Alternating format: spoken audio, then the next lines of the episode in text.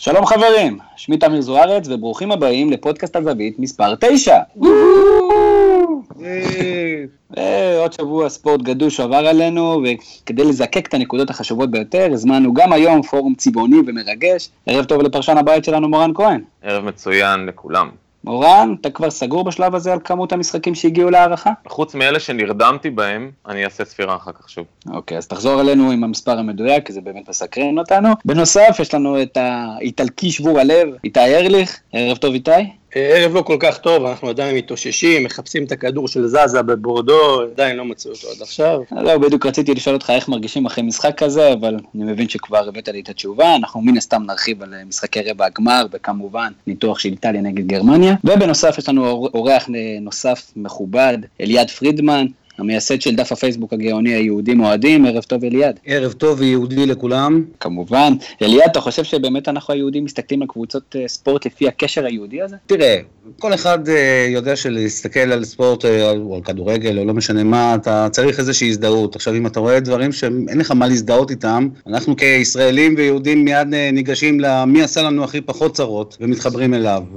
אז בעצם ככה אני בוחר לי, בערך, אה, את הקבוצות שאני אוהד באותו ערב. אז עוד מעט אתה תספר לנו באמת על הדף הזה ואיך זה הגיע, וכמובן אנחנו נשמח לשמוע את הניתוח לקראת חצי הגמר, מי אנחנו אמורים באמת אה, לאהוד.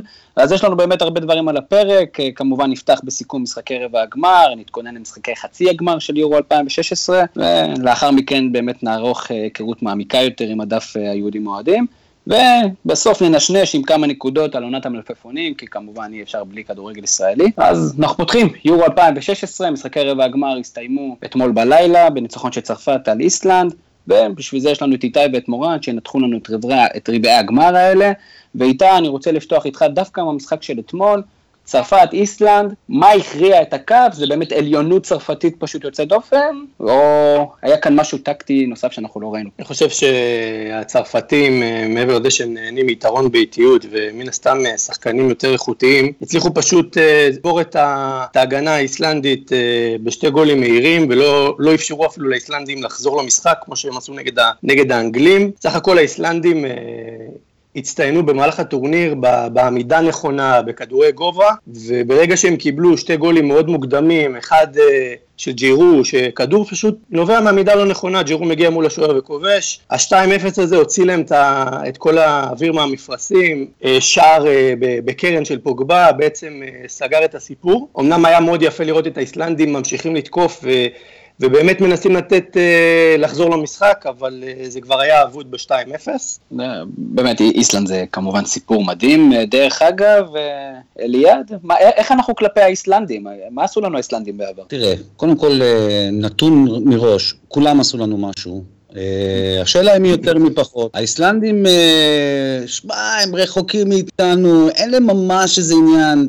היה להם במלחמת העולם השנייה איזה שיתוף פעולה קטנצ'יק עם הנאצים, אבל אה, לא, לא, הכי, בוא נגיד הכי פחות כמעט מכל שאר המדינות. אז אין לנו ממש איתם איזה עניין, לא חובבי ישראל גדולים כמו כל אה, מי שלא גר בישראל. אחת מהנבחרות היותר אה, נחמדות וכיפיות לעוד, גם הסיפור של האנדרדוג, אבל ביחס אלינו, לא, לא כלום. אין, אין ספק, כמובן איסלנד סיפור מאוד מאוד גדול, גם 350 אלף איש בלבד, מתוכם 70 אחוז נשים, אני כבר כמובן מעדיף אותם על כל נבחרת אחרת. מורן, אתה תיתן לנו סקירה קלה על ווילס בלגיה, משחק מצוין בשישי בלילה. אה, מה הניתוח הטקטי שלך? כי אנחנו מכירים את שתי הנבחרות האלה מהבית המוקדם של ישראל, ועדיין היו דברים לא מעט מפתיעים במשחק הזה. אני חושב שבלגיה באופן כללי, הנבחרת אולי אחת היותר אה, מוכשרות אה, מבחינת חומר שחקנים, והם נפלו בעיקר בקטע של העמידה על המגרש ובחירת השחקנים של המאמן מרק וילמוט.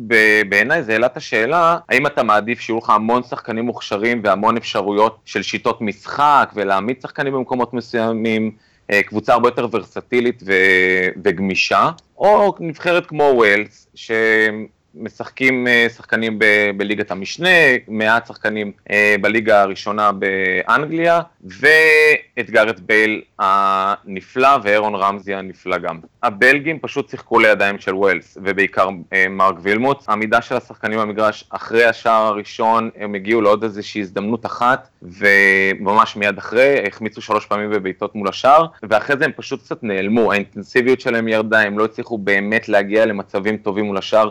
ווילס משחקים כל הזמן באותה צורה, מתגוננים היטב, יוצאים להתקפות מהירות דרך אה, אירון רמזי, לגארד בל ולרובסון קנו שעשה שם מהלך, בשער שלו עשה מהלך מדהים. הנבחרת הבלגית התגלתה כמאוד פריחה מבחינה, מבחינת אופי, וכמובן שהמאמן שלה אה, עשה חילופים שגויים שעזרו לווילס להגיע לניצחון הזה ואפילו להגדיל את הפער אה, ב, בסוף המשחק. ההכנסה של, אה, ההוצאה יותר נכון, של אה, לוקאקו והכנסה של מיצ'י בצ'ווייד, שאתה בדקה ה-80 שאתה בפיגור 2-1, משהו שלא ברור, ופלאיני שעוד מחפש את הטלטלים שלו איפשהו, את מי שעושה לו את הקרזולים. כמובן משחק מצוין, מי שלא ציינת, וכמובן בתור אוהד ליברפול אני תמיד שם לב אליו, ג'ו אלן גם כן נותן יורו מצוין, שולט באמצע, אבל אני מסכים עם הדברים שאמרת. איתה אני חוזר אליך, ובאמת על המאורע הטראומטי מבחינתך, איטליה, גרמניה. תן לנו קצת מעבר לקרב הבאמת התגוששויות בין שתי המעצמות האלה. אני חושב שאם אני מנסה לנטרל את הרגש שלי,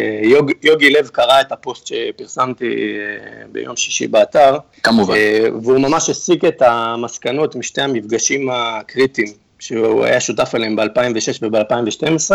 ב-2006 הוא היה עוזר מאמן של קלינסמן, והוא פשוט אה, נתן את המחמאה הכי גדולה לנבחרת איטליה, והוא בעצם עשה התאמות לנבחרת איטליה. והוא שינה מערך, וראו שבואטנג והומלס ממש למדו את פלא ועדר, שמשחקים בצורה מתואמת, וממש גרמניה באה מוכנה לאיטליה, וזה בא לידי ביטוי בנטרולים הדדיים, התקנים, כל שחקן יודע לאיזה רגל, ואיזה שחקן הוא מהיר יותר, וזה באמת המשחק שהתפתח באמת, אה, שוויון פחות או יותר במצבים, הגרמנים החזיקו בכדור כמו שהם נוהגים יותר, 60-40 בפוזיישן, שזה לא משהו מפתיע, וזה היה משחק מאוד טקטי. אני יודע שהרבה אנשים אוהבים נגד משחק טקטי ואין בו הזדמנויות, אבל בעיניי היה משחק מאוד uh, הגנתי מצוין. זה, מבחינתי זה היה מהנה גם לראות את הגרמנים שאני לא סובל אותם, אבל סך הכל היה משחק ש...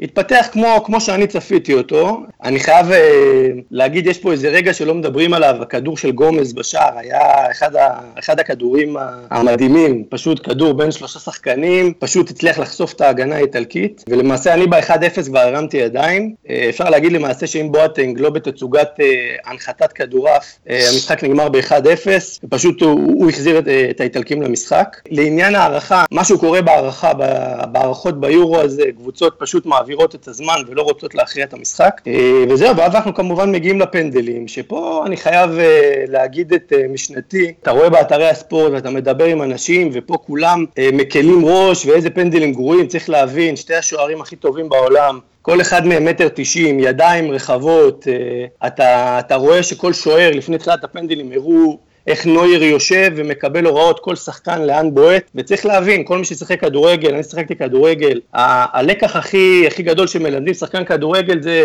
תבחר את הפינה שלך, אל תסתכל על השוער ופשוט תבעט בה, וברגע שאתה יודע ששוער של מטר תשעים ושלוש, שהוא מפחיד, עומד ופורס ידיים וקופץ לך כמו שנויה עושה, אתה, אתה ישר חושב ואתה הולך ומשנה את הבעיטה שלך. זה למעשה מה שקרה לפלא, זה מה שקרה לזאזה. עם כל זה שצוחקים על זאזה, זאזה בועט פנדלים מצוין, והמהלך שקונטה עשה הוא מהלך, אה, קשה לי עם הביקורת שמעבירים על קונטה, הוא הכניס בועט פנדלים מצוין. שאחוזי ההצלחה שלו גבוהים, והוא שינה את הבעיטה שלו ובעט החוצה, אז אין לי, אין, אין לי הרבה טענות, זה הרבה פסיכולוגיה בפנדלים. אני יכול לתת כדוגמה למה שאני אומר, זה דווקא הפנדל של בונוצ'י.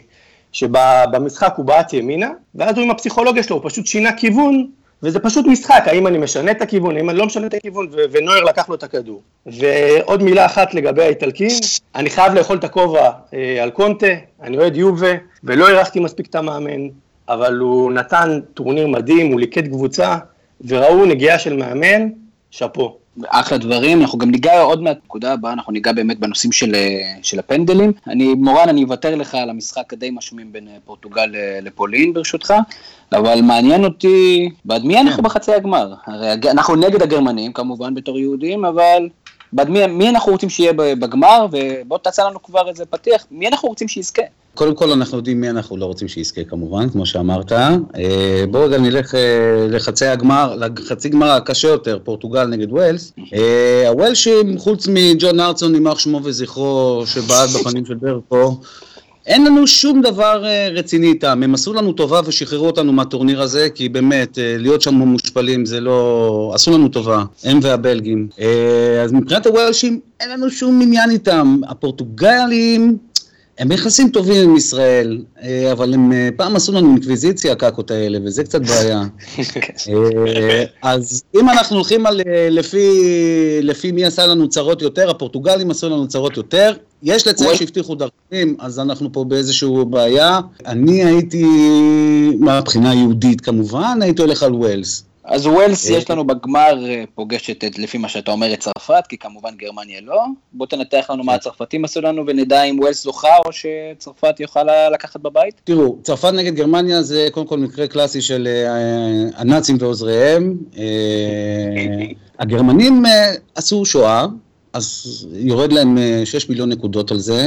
הצרפתים שיתפו את הפעולה. ככה קצת ברצון, קצת לא, אבל הם כאלה צרפתים, אז הם פחות, פחות שמרו עלינו, לא, לא אכפת להם לתת אותנו. אה, אבל פה באמת אין הרבה, זה די קל את מי אוהדים פה, זה, אנחנו נהיה בעד צרפת. אה, בגמר ווילס מול צרפת, אני חושב שזה נחמד אה, מבחינת היהודים והישראלים לראות את גארת' בייל מניף את הגביע. ארול. כלב זאב גרמני, I presume. מורן, מבט לחצי הגמר אה, הראשון בין אה, פורטוגל לווילס, רונלדו נגד בייל, מה אנחנו צריכים לראות? מה הנקודות המפתח במשחק חצי הגמר הזה? אתה קורא לזה רונלדו נגד בייל, אבל בשבילי גם פורטוגל וגם ווילס זה הרבה יותר מרק רונלדו נגד בייל, זה ממש שתי נבחרות שיש להם שחקנים מאוד מאוד מאוד טובים, בעיקר כשרונלדו, אמנם בייל אה, מאוד אה, נוכח ביורו הזה וכבר קבע שלושה שערים, ורונלדו עוד לא ממש הגיע ולא ממש משפיע על המשחק הפורטוגלי. אני אתחיל באיזושהי אנקדוטה, אומרים, אתה יודע, הרבה טוענים שהליגה האנגלית היא הליגה הכי טובה בעולם. השאלה היא בעצם מי הליגה מספר 2 בעולם, אתה יודע את זה? הליגה השנייה של אנגליה? בדיוק, ליגת המשנה באנגליה. מאיפה מגיעים השחקנים, רוב השחקנים של ווילס? מהליגה, מליגת המשנה, אנקדוטה. בתכל'ס זה משחק שהוא בין שתי נבחרות שמשחקות, או שיחקו לפחות מאוד דומה עד היום, קווי הגנה וקישור מאוד מאוד קרובים אחד לשני, אה, עמידה בחצי שלהם, אה, לחץ מאוד חזק של הקישור, ויציאה, ניסיון לחטיפת כדורים ויציאה מהירה קדימה בעזרת השחקנים המהירים. מצד שני יש לנו את, אה, כמובן את בייל ואת רובסון קנו שגם הוא מאוד מהיר. מבחינת סגנון המשחק זה מאוד דומה. יכולה להיות כאן הפתעה מבחינתי אם uh, פרננדו סנטוס, המאמן של פורטוגל, יכול להפתיע את ווילס, אם הם uh, ייצרו לחץ uh, של שחקני ההתקפה, קישור קדמי והתקפה, על ההגנה של uh, ווילס. לדעתי זה יכול להפתיע את, הווילס, את הוולשים, ואם הם יחטפו להם כדורים באזור הזה של ה-30-40 מטר מהשאר, יכולים להיווצר הרבה יותר אה, הזדמנויות הפקעת שערים לפורטוגלים, אבל אני לא מאמין שזה מה שבאמת יקרה. אה, מצד שני, ווילס לדעתי תמשיך לשחק באותה שיטה, מה עוד שהיא חסרה את אירון רמזי. מאוד משמעותי. אה, מאוד משמעותי, ובמרכז המגרש הוא שם בעצם אחראי על הקישור, אה, על העברת הכדורים אה, קדימה לרובסון קנו ול, ולגארד בייל. נראה איך הם יצליחו להתמודד עם זה, ואת מי קריס קולמן יחליט לשים במקומו. הימור שלך לפני שאנחנו ממשיכים הלאה? פורטוגל בפנדלים, אני נרדם דקה 65. זה ההימור המעניין. איתי, בקצרה, מה הנקודות, מה אנחנו הולכים, מה אנחנו צפויים לראות בגמר האמיתי הזה? דבר ראשון, אני בדרך כלל לא נוהג להסתכל על עבר, אני חייב לתת לכם נתון שקפץ לי. אה, אני ניתחתי ככה את כל הטורנירים הגדולים, יורו ומונדיאלים, שאני לפחות אה, זכיתי לראות, ואני רוצה להגיד לכם שמ-1984, יש את מה שקורה סינדרום חצי הגמר של המארחת. אם תבדקו, אתם תמצאו יותר משבעה מקרים שבחצי גמר המארחת מודחת, ולהפתעתכם המדיחה המצטיינת היא גרמניה. אז זה ככה לזכות, לזכות הגרמנים שהדיחו גם את שוודיה ב-92, גם את, את האנגלים ב-96 וגם את הברזילאים ב-2014. מצד שני יש אה, נבחרת אחת כמארחת שזכתה, אתם יכולים לנחש שזאת הייתה צרפת ב-84 ביורו, היא אירחה וזכתה, וב... במונדיאל של 98. זה ככה מה שנקרא פיקנטריה. אה, מבחינת החצי גמר, אני חושב שהנפגעת הגדולה מהרבע גמר זאת גרמניה, שמגיעה די שבורה. אה, הומלס מוצב, אגב בצהוב אה, לא מוצדק. חדירה כנראה סיים את הטורניר, והחיסרון הכי קריטי זה מריו גומז. אני חושב שלגרמניה חסר חלוץ מטרה, אין להם באמת חלוץ striker תשע חזק. מולר שישחק למעלה הוא חלוץ, הוא, הוא מבקיע, אבל פחות בעמדה הזאתי. שוונשטייגר ככה גם חצי, חצי כשיר. אה, ואני חושב שלגרמניה ככה חסר קצת עוקץ. אני רואה שמדברים על זה שגצה כנראה יפתח בהרכב, אה, חסר קצת מהירות, למרות דרקסלר אה, ש- שמשחק, חסר לגרמנים קצת מהירות, ראו את זה נגד האיטלקים, חסר להם איזה מחץ בהתקפה. אני הייתי מאוד שמח לראות את השחקן המוכשר של שלקה, את לירוי סאנה, שחקן שמי שעקב אחריו הוא שחקן מצוין. משהו תקוע בהתקפה והייתי רוצה לראות את שורלי, את צאנה מעורבים. הצרפתים נבחרת אתלטית, אה, נבחרת מאוד פיזית, אני צופה שקינגסלי קומן אה, או מרסיאל או אחד השחקנים המהירים שבצדדים, אם יפתחו, יוכלו לנצל את המהירות שלהם על עברה, שלדעתי, כמה שאני אוהב אותו מיובנטוס, הוא שחקן יחסית איטי, הכי איטי בנבחרת הצרפתית. אה, אני, אני, אני רואה את זה מתפתח לכיוון הצרפתים. גרמנים נראה לי שעשו את שלהם, והחיסורים המשמעותיים, במיוחד של גומז, יגרמו לצרפתים לנצח.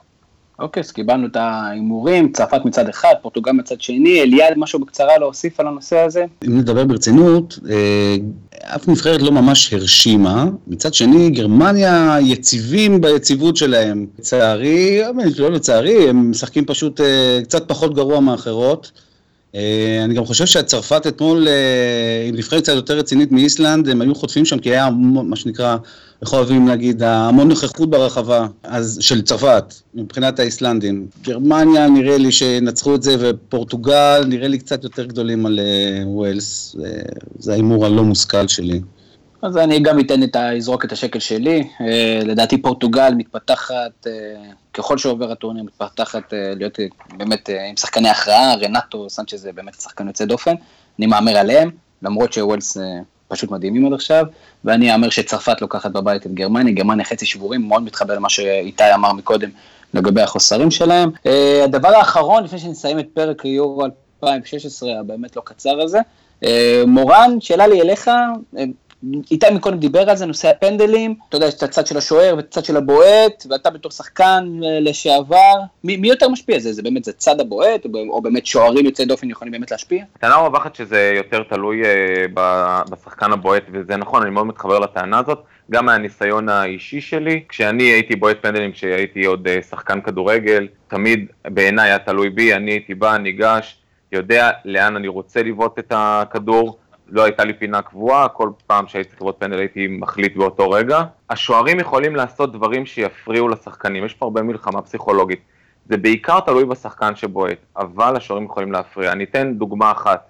עשו מחקרים וגילו שאם השוער אה, זז על קו השער 10 סנטימטר, לא יותר מזה, לאחד הכיוונים, הוא גורם לשחקן שבועט, לא באופן מודע, לרצות לבעוט לפינה שהיא יותר אה, פתוחה.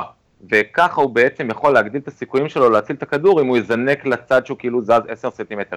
10 סנטימטר זה לא באמת תזוזה שיכולה אה, למנוע ממנו לעצור, אה, למנוע ממנו לעצור את הכדור או לקבל את השער, אבל זה כן נותן לו איזשהו יתרון מסוים, כי מבחינת ההבנה הפסיכולוגית של המוח, הוא רואה את הפינה כביכול יותר אה, פתוחה ויותר גדולה, והם בועטים יותר את הכדורים למקום הזה. אז יש פה באמת המון אה, מאבק פסיכולוגי, אני יכול להגיד לך, אני מרחם לחלוטין על כל אלה שהחטיאו את הפנדלים. אני, כשאני בעטתי פנדל והחטאתי פנדל אחד בקריירת המשחק הענפה שלי, אני לא אשכח את הפנדל הזה, איך הכדור עלה מעל השער, אני רואה את זה עדיין בסיוטים שלי, לא אשכח את הרגע הזה בחיים שלי, בטח שזה יקרה, שזה קורה ברבע גמר אה, יורו, בחצי גמר יורו, זה, זה נוראי ואני לגמרי מתחבר ברגשות שלי לשחקנים שמחמיצים. רק דרך אגב, מה, כן. מה היה המעמד שאתה החטאת בו? משחק ליגה אזוטרי נערים א', ניצחנו איזה חמש אחת והפקעתי שני שערים, אבל החטאתי פנדל. זה באמת uh, תמונות קשות. הנושא הבא שלנו זה כמובן היכרות עם הדף היהודים אוהדים, אז יש לנו את uh, אליעד פרידמן, ואם עדיין לא הבנתם מה זה הדף הזה, אז כמובן אתם מוזמנים להיכנס לפייסבוק ולהקליד היהודים אוהדים ותראו את ה... הטרנד המגניב הזה שבו אליעד אה, בא ומנתח לנו עבור כל משחק ביורו, אה, למה ואת מי אנחנו אמורים לאהוד, וזה פשוט אה, דף קורע מצחוק, אז אליעד, מתי הוקם, איך הקמתם, מי הקים, מי האנשים מאחורי זה, מאיפה הרעיון הגאוני, תתן לנו קצת אור טיפה על הדף הזה. הדף קם לפני כמה חודשים, אני חושב שלושה, ארבעה. קודם כל זה בא מהפיטורים של דיוויד בלאט. שזה נורא הצחיק אותי שיום אחד כל המדינה הייתה בעד קליבלנד וממש היו בעניין, ויום אחרי זה הם היו האנשים הכי נוראים עלי אדמות. כל הגישה הפרובינציאלית הזאת שלנו, לראות מי איתנו ומי נגדנו, אה, זה המנגנון שעומד מאחורי הדף הזה. התחלתי בהתחלה עם ליגת האלופות, אה, אתלטיקו, שהיינו קצת בעדם כי הספונסור שלהם ישראלי, אז הם אחלה, נגד ריאל, שזו הקבוצה של פרנקו, שהוא פשיסט. הבום האמיתי התחיל ביורו, אה, זאת אומרת היינו דף, קודם כל את הדף אה, עשינו אני ויש חבר שהוא יותר מאחורי הקלעים אבל נותן המון רעיונות מעולים, זה עידן קרביץ. אה, אנחנו שנינו, אני בעיקר כותב את הפוסטים אבל יש עוד רעיונות והתפתחויות. עד היורו היינו דף של 500 לייקים, דף די איזוטרי, ואני חושב אחרי הפוסט הראשון של היורו זה הייתה קפיצה מטורפת. התחלתי להעלות פוסטים כל יום. וזה התחיל להיות מלחיץ, כי זה גם מדינות שחוזרות על עצמן, ואתה צריך להמציא את עצמך כל הזמן מחדש. נכון. אה, אז, אה, אז המון שינוי פורמטים, עשינו שיר, ופעם עכשיו עם דגלים, וצריך קצת לשנות ולרענן את זה. מזל שזה נגמר עוד מעט, כי זה קשה אימים. אה, אבל עוד מעט אולימפיאדה, אני, אני מניח שנעשה את זה בצורת מבזקים, זה לא יהיה אותו דבר, זה פשוט גוזל, אוכל את הראש, מה שנקרא. אני יכול להגיד לכם אה, שיש קודם כל, קודם כל, מה שנקרא, איפה שגויים מתמודדים, אנחנו נהיה שם. אה, ווימבלדון, ווימבלדון, אירוויזיון, אה, UFC, תמיד אפשר למצוא פולו בהלסינקי, דרבי בהלסינקי, אנחנו תמיד נמצא מה לכתוב. אז מצוין, אנחנו מאחלים לכם המון המון בהצלחה, ואנחנו נמשיך כמובן לעקוב אחריכם.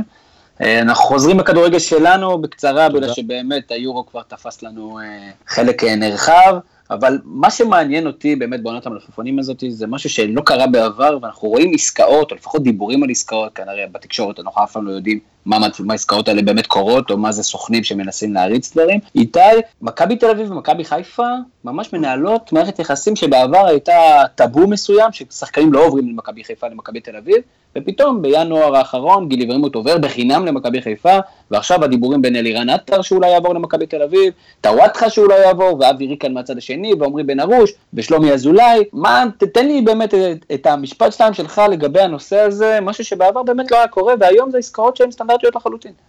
אני חושב שאני קורא לזה עידן הסגלים הארוכים, כל, כל אחת מהקבוצות מחזיקה סגל ארוך, אני חושב שב-1994 לא, לא הכרתי חצי מהמחליפים של הקבוצה שאני אוהד אותה, מכבי חיפה, והיום יש סגל מאוד ארוך ושחקנים אה, משתכרים במשכורות עתק. ואני חושב שבאמת, אם אני אקח את דוגמה, את בן בסט, את אזולאי, שהם שחקנים טובים, יש להם פוטנציאל מצוין, והם פשוט לא מצליחים לממש את עצמם במכבי תל אביב, אז זה לגיטימי שמכבי חיפה תנסה להתחזק איתם, ו- ולהפך, זאת אומרת, אותו דבר במקרה של ורמוט, אה, אפילו שכטר ואייבנדר, לאו דווקא מכבי תל אביב ומכבי חי- חיפה. אני חושב שזה הדבר, אפשר גם להוסיף את כל הנושא של הזהות וקרבה למועדון שהוא כבר לא קיים, והוא באמת מקל על שחקנים לעבור ממכבי חיפה למכבי תל אביב, או אפילו מכבי תל אביב להפועל תל אביב. כן, ואליעד, זה, האם זה אומר באמת שאנחנו הופכים להיות יותר מקצוענים, או, או שמהצד השני בקטע שלילי שהרגש באמת הולך ופוחת בכדורגל הישראלי? תראו, אני חושב שיש פה שני אה, אה, דברים מקבילים. מכבי חיפה די עוברים עכשיו בשנים האחרונות את מה שמכבי תל אביב עברו מאז האליפות של אה, קלינגר, עשור שחור משחור. אה, עם אה, איזשהו אה, ריקבון ניהולי פנימי במכבי תל אביב, קראו לזה, לא משנה, נימני או לא משנה מה, ובמכבי חיפה עוד לא ברור מה, מה זה, פשוט הם צריכים לצאת מזה. מכבי תל אביב, אני חושב שהשושלת הזאת הולכת להיגמר, גם מבחינה פרסונלית, זאת אומרת, ג'ורדי גם ילך, גם מרטין ביין, וגם העזיבה של זהבי די מסמלות סוף של התהליך הזה. מצד שני, להביא חדר הלבשה עם בניון, עטר, אה, שני הטל בן חיים אה, וברק יצחקי זה מעשה שהוא יהיה מאוד מאוד קשה למועדון לשאת השנה. זה יגבה מחיר, כנראה גם באליפות. אוקיי, okay, זה יהיה מעניין לראות. מורן, משהו להוסיף לזה לפני שאנחנו מתקדמים? כן, קודם כל צריך לזכור שאי שם ב-1990 אה, ניר קלינגר עבר ישירות ממכבי חיפה למכבי תל אביב. הדבר החשוב, אני חושב שבאמת קרויף עשה ברגע שהוא הגיע להיות המנהל המקצועי של מכבי תל אביב, הוא פשוט הוציא את כל העניין של הרגש מהמשוואה. השיקולים שלו הם סך הכל פשוטים. האם זה טוב לקבוצה שלי, כן או לא.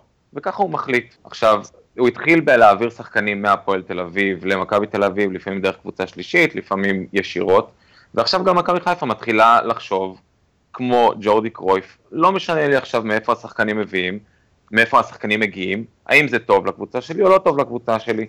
מורידים את כל העניין של הרגש, את כל העניין של היריבות, מה טוב ספציפית לקבוצה שלי, האם השחקנים האלה מתאימים לי, כן או לא, ולא אכפת לי מאיפה הם מגיעים. אני מסכים עם מה שמורן אומר, רק, אה, רק משהו אחד, אני חושב שאני אוהד מכבי חיפה ויש הבדל קטן בין השחקנים שמכבי חיפה מתעניינת במכבי תל אביב, שזה עדן בן בסט ושלומי אזולאי, שחקנים שלא כל כך השתלבו ורמוט, לבין זה שמכבי תל אביב באה ולוקחת שחקנים שמכבי חיפה רוצה שיישארו, כמו אלירן עטר, כמו טוואטחה ובניון, אז זה לא, לא בדיוק אותם יחסים, זאת אומרת מכבי תל אביב היא עדיין אה, נכון להיום מועדון יותר, אה, לא רוצה להגיד מועדון יותר גדול, אבל הוא עדיין יותר שולט ויותר, בוא נגיד, יכול להרשות לעצמו לקחת שחקנים ממכבי חיפה. אנחנו בטוח, אנחנו נפתח את זה בהמשך, במידה ובאמת העסקאות האלה יקרמו עור וגידים. נעבור לשאלה המפתיעה, ובעצם עם כל נושא זכויות השידור בכדורגל הישראלי ועליית המחירים בטלוויזיה,